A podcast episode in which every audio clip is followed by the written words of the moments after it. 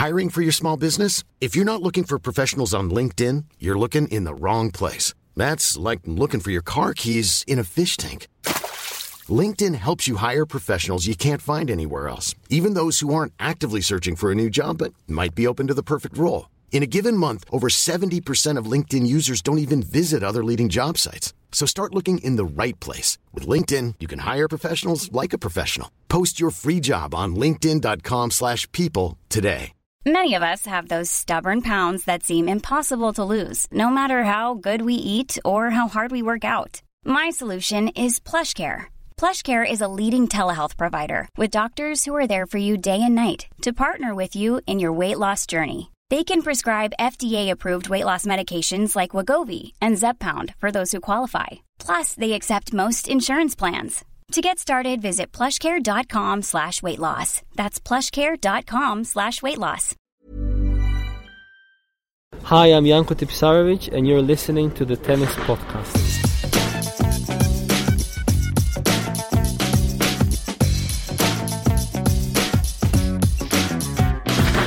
So it's back to Wimbledon again, and this time for the Olympics. The typical green backdrops have been replaced by purple substitutes. The players will be wearing anything other than all white, but some things don't change. Roger Federer and Serena Williams will be the favourites for the title.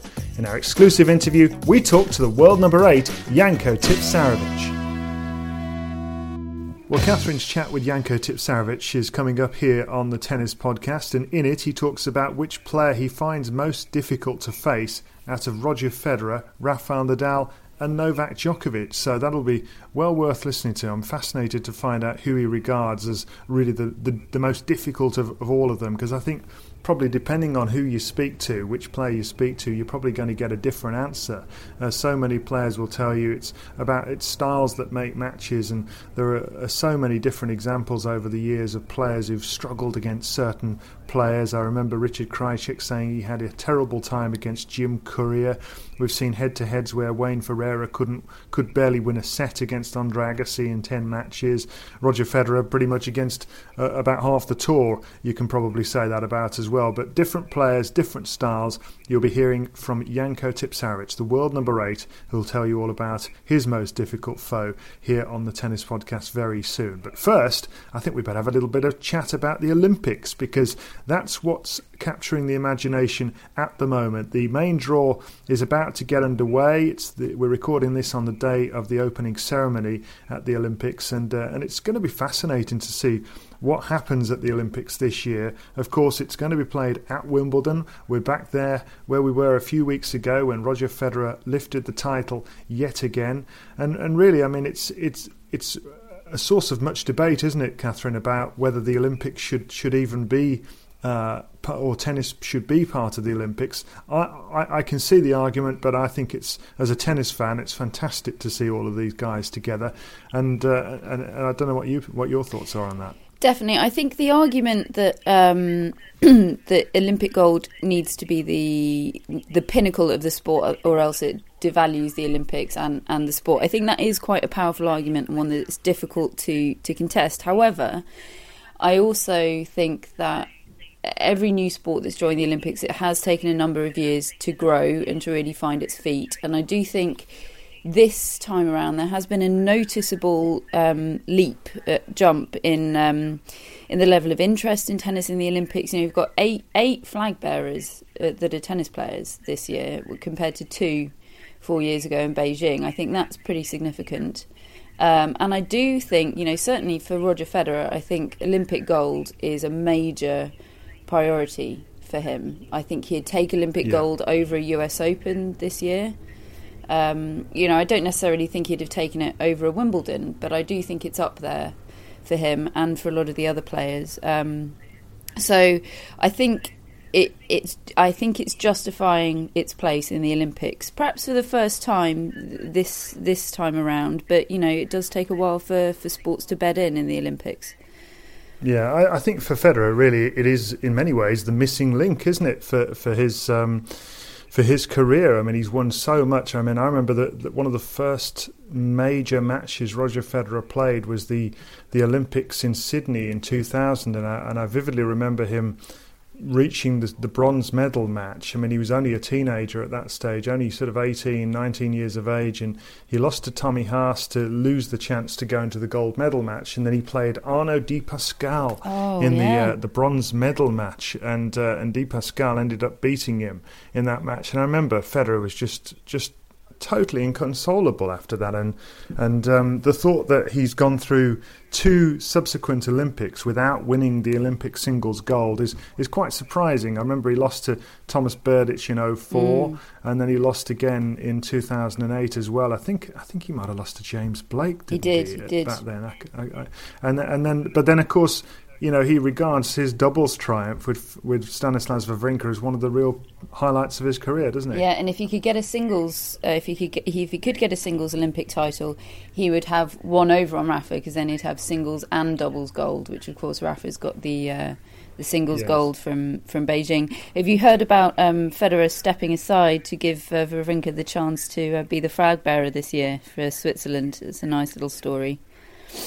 Oh right. No, I hadn't heard that. That's Yeah, interesting. F- Federer's had the, f- been the flag bearer um, the last two Olympics, Athens and Beijing, and sort of, of course, for Switzerland, he's going to be the obvious choice every time. And they offered it to him this year, and he said, uh, "No, um, I want to give someone else the chance." And Stanislas Wawrinka. That's a lovely touch, actually. I, I, I- I really, I really respect Mm. that.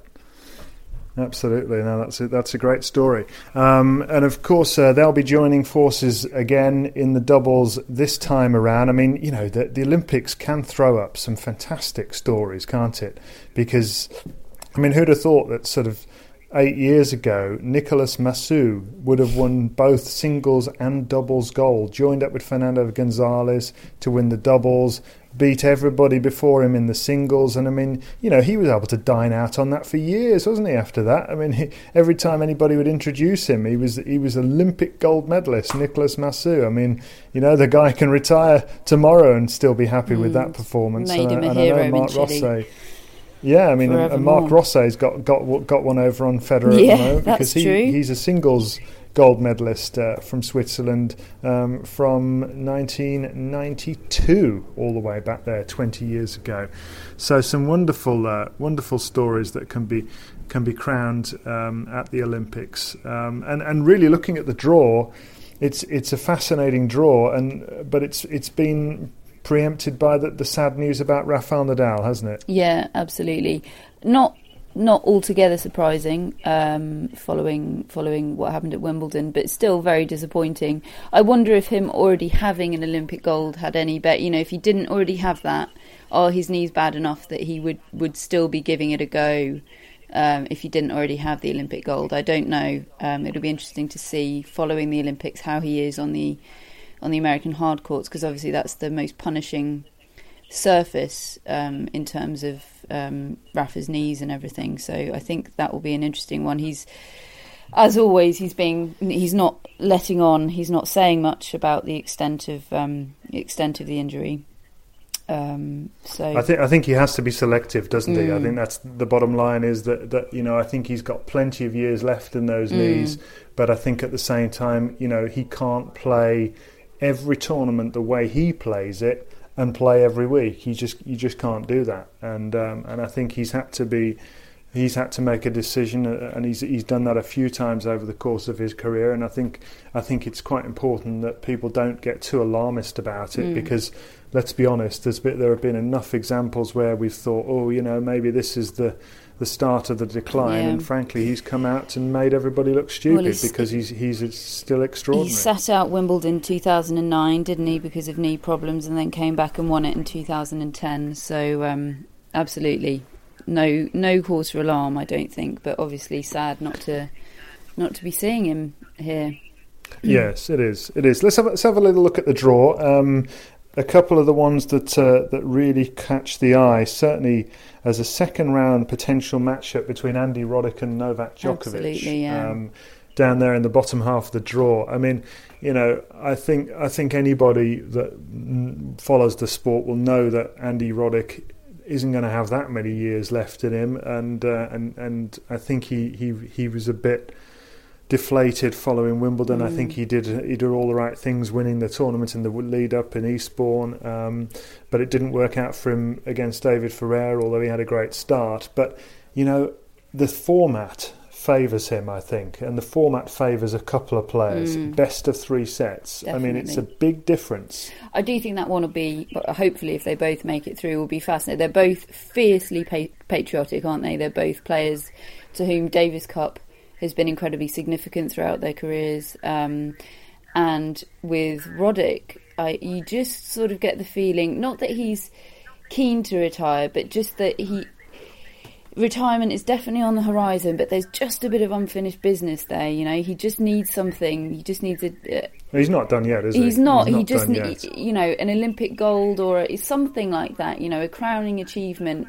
Um, not that he's been an underachievement underachiever in his career, but obviously he had so much success early on, and and there's been a lot of frustrations for him. You know, particularly at Wimbledon, and you do just feel that he's he's looking for something like and as you say with the format really giving him a boost this you know he's going to be looking at this thinking just maybe you know yeah absolutely i, I noticed uh, andy murray starts against uh, wawrinka the man we were discussing earlier today that's that could be an easier start couldn't it yeah. and of course uh, the last man he played on on that centre court at wimbledon was another swiss a man by the name of federer who i think really has to go in as the favourite Absolutely, especially over over three sets. Um, world number one again, of course, on on grass. Um, you can't you can't look beyond Roger Federer. No way.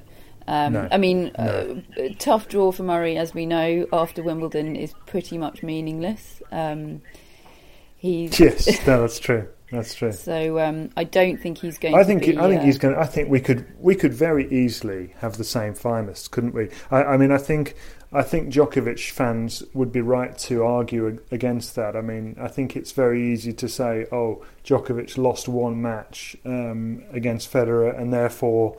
Is isn't a contender because he very much is, and, and I mean, as you say, he's a fiercely patriotic man. I think he'll actually play better mm. under the flag of Serbia nationally like that than he would even for himself. I think that's you know we only have to look at the way he performed at the Davis Cup a couple of years ago, and and on that subject, of course, we'll be speaking to his compatriot Janko Tipsarevic in this uh, edition of the Tennis Podcast to who just uh, rose to the occasion so well with his compatriot, and, and they, they, they certainly did play their best tennis uh, while playing for the flag. let's, let's, have a quick prediction. Who's going to win the uh, the men's and the women's uh, tournaments at the Olympics, Catherine? Uh, I think that Federer will win the men's, um, and I'm predicting the same final as at Wimbledon. Women's. Can can you? Uh, I've I've been foolish not to pick Serena in the recent past, so uh, perhaps I should uh, cut my losses and pick her for this one. How about you? right. Well, now, now you're putting the pressure on because now I've really got to go with something different. otherwise, it's going to be boring, isn't it? But no, I mean, I am going to go. I'm going to go with Federer to win the title as well. I mean, it's just so hard to look past him. Um, and I am going to go for a finalist against him. Oh goodness me, it's so difficult. So difficult. I'm going to go for Djokovic. I think Djokovic will come through that bottom half of the draw. Um, and then in the women's draw, yeah, I mean, Serena's up against Jelena Jankovic in the first round. It's not easy, but if she plays her best tennis, she's the best player in the world. It's yeah. it's what what, what I said that. a couple of weeks ago, and even when she lost the first round of the French Open, and didn't I know about that? Um, but I mean, you know, she is the best player. It's it's as simple as that when she's on her game. Uh, a quick word about the, the other thing to talk about is the doubles, of mm. course, at the Olympics, which I think just has such an added value, doesn't it? Um, we mentioned Federer joining forces with Wawrinka to win the gold at, in Beijing four years ago. And there's some cracking doubles partnerships. Oh. I mean, the, the, Murray brothers are playing together. And how about this this pair, Roddick and Isner? Imagine if yeah. you're up against those two. That's not somebody you want in the uh, in the opposite side of the draw to you, is it? I mean, no. yeah, Isner really should be on on grass uh, he really should have had better results than he than he has had, and surely in doubles that's got to be a good. I remember when he teamed up with um, Karlovic to play doubles. That almost seemed like a practical joke, mm. didn't it? yes, yes. No, it was uh, the handshakes were funny uh, at the net with those two and whoever they played. But I mean, I always find it interesting to see who will come out on top uh, out of the, the sort of you know the incredibly talented singles top ten players joining forces with another. And then the, the double specialist teams, you know, it's it's it's really probably the most interesting doubles tournament that we have, I would say, Mm, uh, and mixed anywhere in the doubles world as well. because of the that. mixed doubles should be very Yes, interesting. Yeah, One of only three. yeah, of course, we haven't got the uh, the draw yet for that, but no, you're absolutely right. One of only three events um, in the whole of the Olympics where women uh, play against men. All right, well, that's uh, that's an interesting stat. Very, very well researched. I'm Catherine. I'm That's, I'm uh, full of I'm I've I have been embarrassingly swept up in the Olympic hype. I'm very excited I know all the stats. So there's plenty more That's where that very came good. from. I'm impressed. I'm su- I'm super impressed. um, so, and, uh, just before we get on to speaking about uh, Janko Tipsarevic, a couple of other bits of housekeeping to cover here on the tennis podcast. One is, I I'm afraid to say, I, I didn't mention the victory of Jonny Marray at Wimbledon a couple of weeks ago in our previous podcast, and, and I just wanted to, to, to, to reference him because he's a lovely bloke Yeah. and he's a cracking cracking serve and volleyer, proper old school player, and what a what a story that was. Absolutely brilliant story, wasn't it? I mean, not that it didn't get the attention it it deserved. I mean, it certainly did get a lot of attention.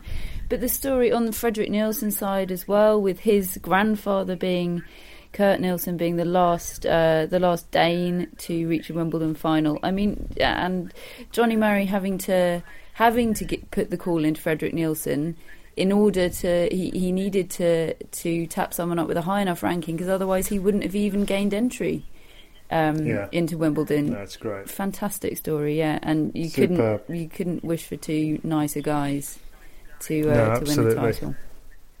And the, the other one, just before we speak to Janko, um, I wanted to, to just cover off um, your next trip because uh, on the ATP Champions Tour, Deserves the best, and there's no better place to shop for Mother's Day than Whole Foods Market. They're your destination for unbeatable savings, from premium gifts to show-stopping flowers and irresistible desserts. Start by saving 33% with Prime on all body care and candles. Then get a 15-stem bunch of tulips for just $9.99 each with Prime. Round out Mom's menu with festive rosé, irresistible berry chantilly cake, and more special treats. Come celebrate Mother's Day at Whole Foods Market. One size fits all seemed like a good idea for clothes Nice dress. Uh, it's a it's a t-shirt. until you tried it on. Same goes for your healthcare. That's why United Healthcare offers a variety of flexible, budget friendly coverage for medical, vision, dental, and more. So, whether you're between jobs, coming off a parent's plan, or even missed open enrollment, you can find the plan that fits you best. Find out more about United Healthcare coverage at uh1.com. That's uh1.com. hello, tennis podcast listeners, David here. Now, you might know that I love a bit of cooking, and I think I'm quite good at it. But if I'm honest, even I get fed up trying to work out what to do every night. That's where Home Chef comes in. Being able to put together a delicious meal without the long prep and the cook times, well, that's pretty cool. Home Chef provides fresh ingredients and chef designed recipes conveniently delivered to your doorstep to simplify your cooking experience. They have over 30 options a week and serve a variety of dietary needs, so you don't have to worry about what to make ahead of time. Not only is it convenient, but it's economical too. Home Chef customers save an average of $86 per month on groceries. Now, for a limited time, Home Chef is offering Tennis Podcast listeners 18 free meals plus free dessert for life and, of course, free shipping on your very first box. Go to homechef.com slash tennis. That's homechef.com slash tennis for 18 free meals and free dessert for life. You heard it right. We visit uh, Belgium, don't we, for the event in Kno- Knokke Heist. Is that how I say it? It is, yes. Knokke. Heist, absolutely, and, and what a field it is. Yeah, and it's. I mean, they have put together one heck of a great field there, uh, with John McEnroe, Bjorn Borg, Goran Ivanisevic, Mats Wilander, Mark Philippoussis, Carlos Moya.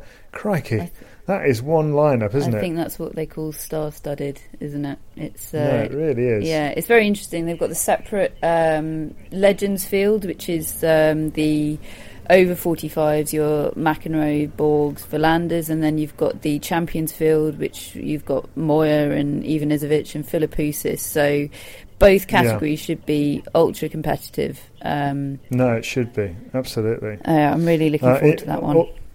Yeah, absolutely. That one takes place the 16th of, of August to the 19th, and uh, we'll bring you um, uh, a few f- bits and bobs from that tournament after it's been done and uh, let you know who won the tournament. But if you uh, if you want to follow it at all, you can go to uh, www.atpchampionstour.com uh, we're also on Facebook and also on Twitter at Champions Tennis. Um, Catherine will be bringing you the very latest colour and inside info from, from that tournament in Belgium, 16th to the 19th of August. Uh, we've also got a new event that we've just announced on the ATP Champions Tour in Edinburgh, in Scotland. So that is going to be fantastic, isn't it? The Champions of Tennis will take place next June in 2013 between the 19th and the 22nd, just before Wimbledon starts and it feels as though almost like a final piece of the jigsaw, doesn't it, for for tennis's blooming in Scotland that they've managed to attract an event of that sort of stature. Yeah, it certainly does. Yeah, I think that should be really exciting. Edinburgh, I've never heard anyone with a bad word to say about Edinburgh as a city, other than that um, you can't get a hotel room there. It's so popular with tourists that um, hotel yes. rooms are very difficult to come by. So um, yeah, that should be fantastic. I can't wait for that one. Yeah, absolutely. So let's speak to one of the stars of the Olympics. Janko Tipsarevic, the Serbian player, is one of the most interesting players on the circuit and he's enjoyed the best 18 months of his career, breaking into the world's top 10 for the first time. And as he told Catherine, it all started with Davis Cup victory in 2010. So, did he know that he was going to have such a special year? Uh, to be honest with you, it it would be like a fairy tale thing that I tell you that we did expect it, but we obviously didn't. We honestly didn't, sorry. The point was that we knew that we had the quality. Novak was obviously, I think, world number two at that point and was playing amazing. But you know, winning Davis Cup is just a lot of matches. You need to be consistent. You need to win the singles and the doubles against huge nations. At that point, when we made the bet, we didn't even know would we play at home, will we play away, and it's obviously a big deal when you when you play Davis Cup because the host can choose the surface.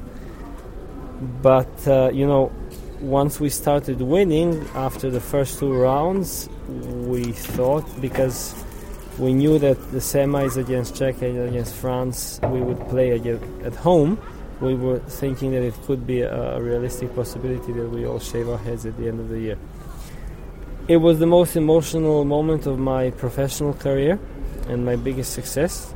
And I'm really happy that, that you know at least for one time in my career I managed to win Davis Cup with my teammates. And it's propelled both you and Novak to the, the heights of your careers so far. Are you able to explain just why it's had such a profound effect on your, your singles your singles career? Uh, I don't think that the Davis Cup like it obviously helped me to prepare better for the next season because I can just imagine losing the decisive match, you know, that, that, that Viktor was playing at that time. To, to go to preseason, I can promise you, I really wouldn't feel like practicing for at least a week. But you know, when you when you win an event like that, you feel motivated to be even better and, and to play even better. But you know, honestly, at the beginning of the year, it wasn't everything like flowers and roses for me. I had a couple of early exits, especially at the beginning of the year. And then slowly after Miami, I started playing better. And obviously, after winning the second round of Davis Cup that year against Sweden, I just started playing amazing. But in general, I always, always, always play good in Davis Cup because I feed off the energy that my teammates are giving me at that point, and I just I love the feeling. This year and two years ago, Serbia won the World Team Cup in Düsseldorf, and it's a team competition. How much can you tell me about the celebrations that night, or is it all censored information? You know what? I I went home with my wife first at 4:30 a.m. I was the first one to leave, so I mean, I don't know how long did the, the, the other guys stayed, but it was just amazing. But I've, I, I remember being really and extremely tired, you know, because having all these emotions, you know, on and off the court, there was just so much adrenaline holding us, and then just once you know the night started and obviously you know the later we, we went into the night we were just feeling completely smashed.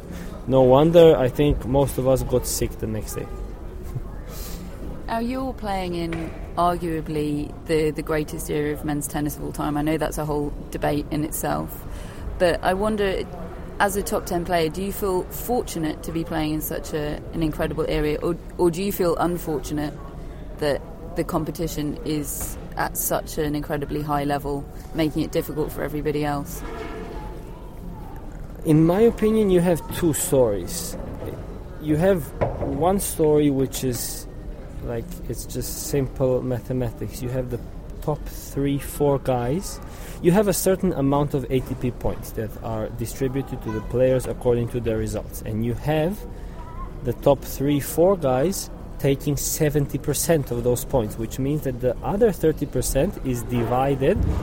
Well, I'm just guessing. Maybe it's like 40 or 50 or whatever, but the other percent is divided on the rest of on the rest of us, which means it's easier for a guy to be, let's say, top 10 at this point, because you need to make a couple of good wins, a couple of breakthroughs, which is not easy, obviously, and you're more or less there. And then you have the the other story, which means that it's really unlikely, apart from maybe French Open, at least in the last couple of Grand Slams, that somebody apart from top four is in the semi-final. I read somewhere, I think yesterday, apart from Del Potro, Djokovic, Nadal, or Federer won last 28 Grand Slams, 29 Grand Slams. That would have been going back to Safin in 2005. I, I, I guess. I, I mean, I, I don't know. Sure, you have surprises like I don't know Verkerk, French Open, or I don't know who else. But the, the the the point is that it's really really hard to get past for somebody who, especially for me, like let's say a year ago when I was not seeded it's really not easy to go deep into the tournaments because you need to beat more than one Djokovic. You need to beat either Djokovic and Federer and Nadal if you consider yourself a contender to win a Grand Slam, which is incredibly tough in this era. So it's it kind of goes both ways. And you've played. Let's take those top four guys, top three, top four. Um, You've played many of them. You've played them all many times. You've got some victories over all of them. You've got a couple, at least a couple over Novak, I think. Is there one of them that you find particularly difficult to play, and one that you find easier to play? I mean, what's your experience of, of playing against those guys? Uh, I generally like playing against Andy and Novak. I've beaten them, them a couple of times because they more or less play a similar game that I do. We play clean shots from the baseline, you know? No huge weapons, no huge serves, but just playing a clean baseline game. I really don't enjoy in general playing Rafa because of the the amount of topspin that he's putting on the ball and I know you should be aggressive but your footwork needs to be flawless if you think of beating him. And I don't really enjoy playing Roger if he's on the run with his first serve. You know, if he's making so many free points with his first serve, which last two or three matches he did against me, it's really putting a lot of pressure on you when you are serving to try to kind of hold your serve. So those are the two guys that I mean it's no science. You know, the guys won I don't know how many Grand Slams. It's no science. But those two guys from the very top, I really do not enjoy playing. If you had to pick one of them and a surface to play for your life, which one would you pick? Uh, not to play. Which one would I which pick? Which one not would you play? pick to play? To play. Yeah. I would like to try and play against Rafa on hard court. For your life? Uh, for my life? Yeah. Uh-huh. You want to win? Uh, I want to win. Yeah. You know, I would choose, if I have to choose against the two of them, I would choose to play against Rafa on hardcourt because I see my chances uh, the biggest rather than even playing Federer on clay. I played him on clay last year and I think I got killed in straight sets. Wow. So Rafa on grass is obviously very tough. if I have to choose, I would choose to play Rafa, maybe indoor, fast ice surface. Your uh, people talk a lot about your interests outside of tennis. You're obviously a man with a lot of a lot of diverse interests. Do you do you find yourself wondering, you know, thinking about what your options might have been, what you what you might be doing were you not a, a tennis player? Not, I mean, I in one part of my life I was kind of not focused on tennis enough. I wanted to experience all, almost everything that life has to offer, and because of that, my tennis was suffering a lot. You know, in order to be really good and successful in this sport, your life. I mean, I know this sounds like strange, but your life needs to be boring in a way. You need to have a daily routine that you are repeating day in and day out, and nothing can disrupt you in just making these repetitions, especially if it's working for you. The point is that I've changed for a year and a half now. To I feel first of all very fortunate that as soon as I made the change, the results started coming immediately. You know, normally it's not going that way. You know, normally when you decide to make a change, the results come, but you need to wait. You need to work for it. In my case, I feel very lucky and fortunate that the results started coming immediately. The only way is that to to to be successful is to put tennis as number one thing in your life. Obviously, after family and everything. But uh, to answer your question, of course, I am like every other tennis player, reading books, playing video games, watching movies, but just nothing too much that can disrupt my tennis. When did you make that decision that tennis would be the number one thing? After Davis Cup, after we won Davis Cup. And was it just a change in your head, or it was was just a change in my head? You know, because I realized, you know, before I was always playing tennis because I I enjoy it. I enjoyed the competition. I enjoyed the traveling. You know, and uh, it was something that I was good at.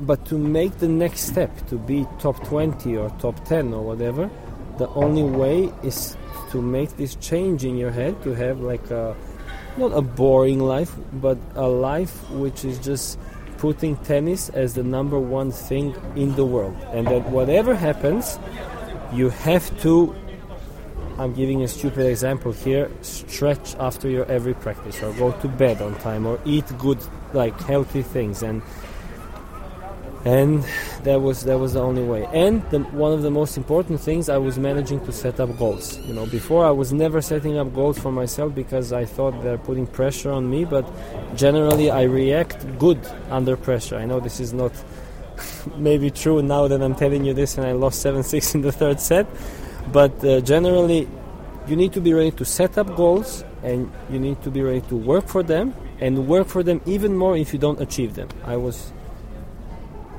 you know, a little bit of a coward in a way that I didn't want to set up goals because I didn't want to be disappointed in my head if I don't achieve them, and it's not working that way. Final question.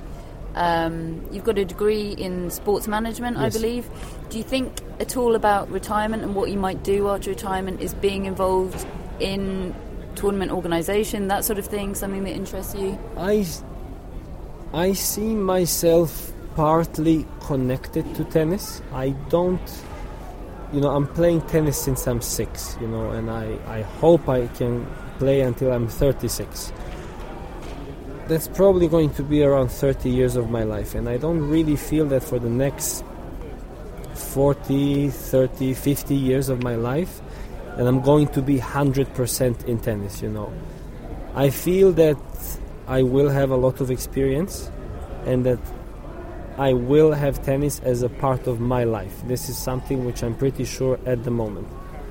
But currently, I don't really see myself for any reason traveling full time as a coach, you know. But things change, you know. You maybe find a very young, talented player who has the potential to become world number one. We all love the game, so then, you know, I give it a shot. But definitely a part of my life is going to be tennis, but, you know, hopefully you know, with the family and everything, it's not going to be full time.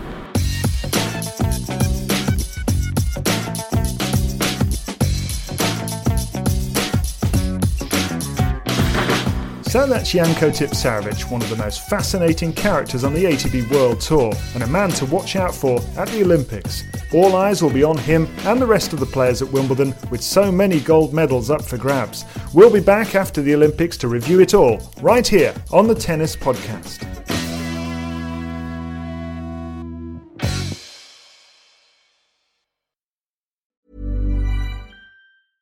Hey, it's Paige DeSorbo from Giggly Squad. High quality fashion without the price tag. Say hello to Quince. I'm snagging high-end essentials like cozy cashmere sweaters, sleek leather jackets, fine jewelry, and so much more. With Quince being 50 to 80% less than similar brands. And they partner with factories that prioritize safe, ethical, and responsible manufacturing. I love that. Luxury quality within reach. Go to quince.com slash style to get free shipping and 365 day returns on your next order. Quince.com slash style. Mom deserves the best, and there's no better place to shop for Mother's Day than Whole Foods Market. They're your destination for unbeatable savings, from premium gifts to show-stopping flowers and irresistible desserts. Start by saving 33% with Prime on all body care and candles. Then get a 15-stem bunch of tulips for just $9.99 each with Prime. Round out Mom's menu with festive rosé, irresistible berry chantilly cake, and more special treats. Come celebrate Mother's Day at Whole Foods Market